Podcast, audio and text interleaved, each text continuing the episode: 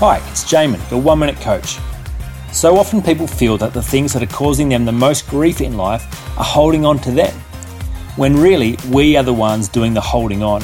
My favourite example of this comes from The Simpsons. On his way home from work to take Marge to the ballet to make up for some previous indiscretion, Homer ends up getting both hands stuck inside two different vending machines while trying to steal their contents. The next scene, the area is all cordoned off. The fire brigade and emergency services are there trying to rescue him. The uh, doctor says to Homer, We're going to have to amputate your arms. He says, That's fine, they'll grow back. Um, no, Homer, they won't grow back.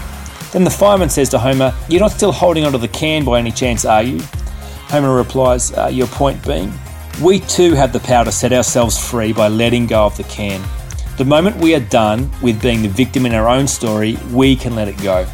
For more information, go to oneminutecoach.com.au.